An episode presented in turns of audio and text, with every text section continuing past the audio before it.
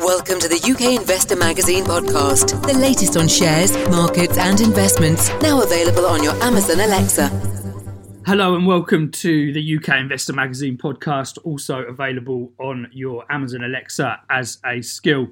Um, today we're going to be um, covering two main subjects. We're going to be looking at the FTSE 100, um, and we've got a guest with us today from Temple FX. We've got Taz. Hello, Taz. Thanks for joining us. Hi, John. Hi. Hi, everyone. Hi.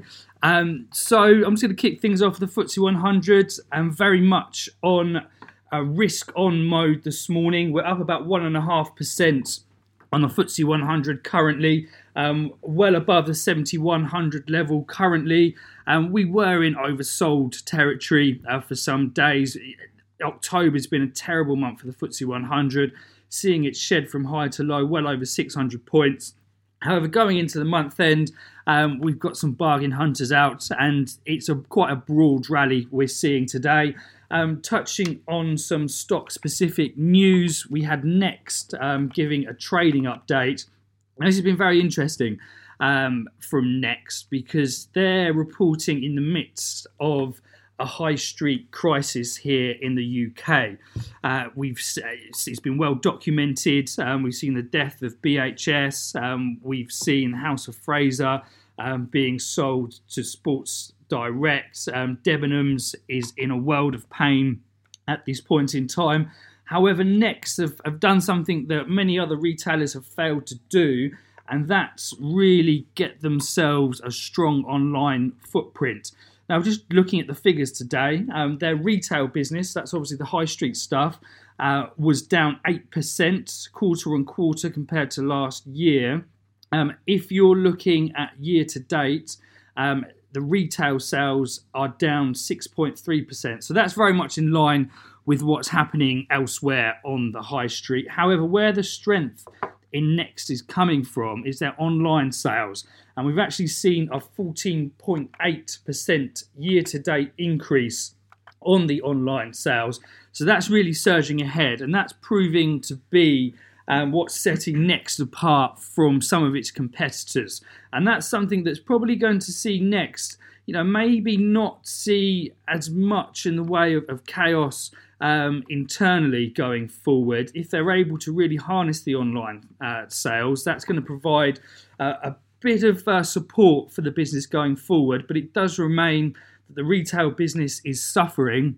So it's going to be very interesting to see what the board does in the coming weeks and months with that business and if there are going to be increased store closures there for them to, to reduce the cost and the overheads of running these stores. Elsewhere, um, we had Standard Chartered updating the market. They've had quite a strong response in terms of share price. Uh, the company said they were cautiously optimistic um, they actually saw pre-tax profits up 25%. Um, they did see a bit of weakness in Africa and the Middle East. However, that's that's weighed slightly on what was um, otherwise a very strong set of uh, results.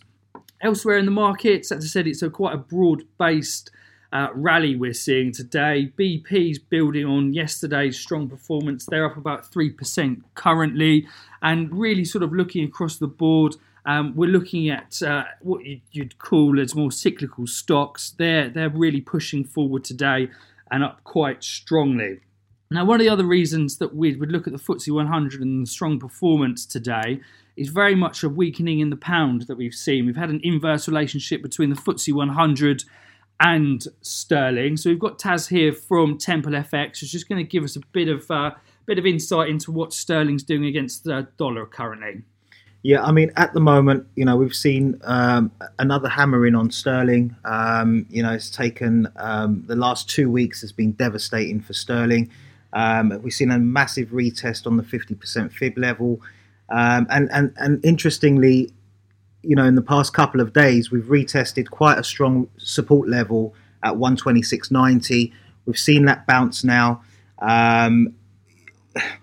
You know, I think erring on the side of caution, trading any crosses with GBP uh, at the moment, it's all it's all heavily uh, depends on what what we see fundamentally with Brexit and the news events that are coming on around coming out around the globe.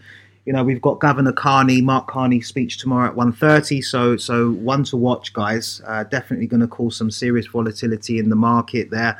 Um, I think we're now poised at this particular level. I mean, we're now sitting at 127.40.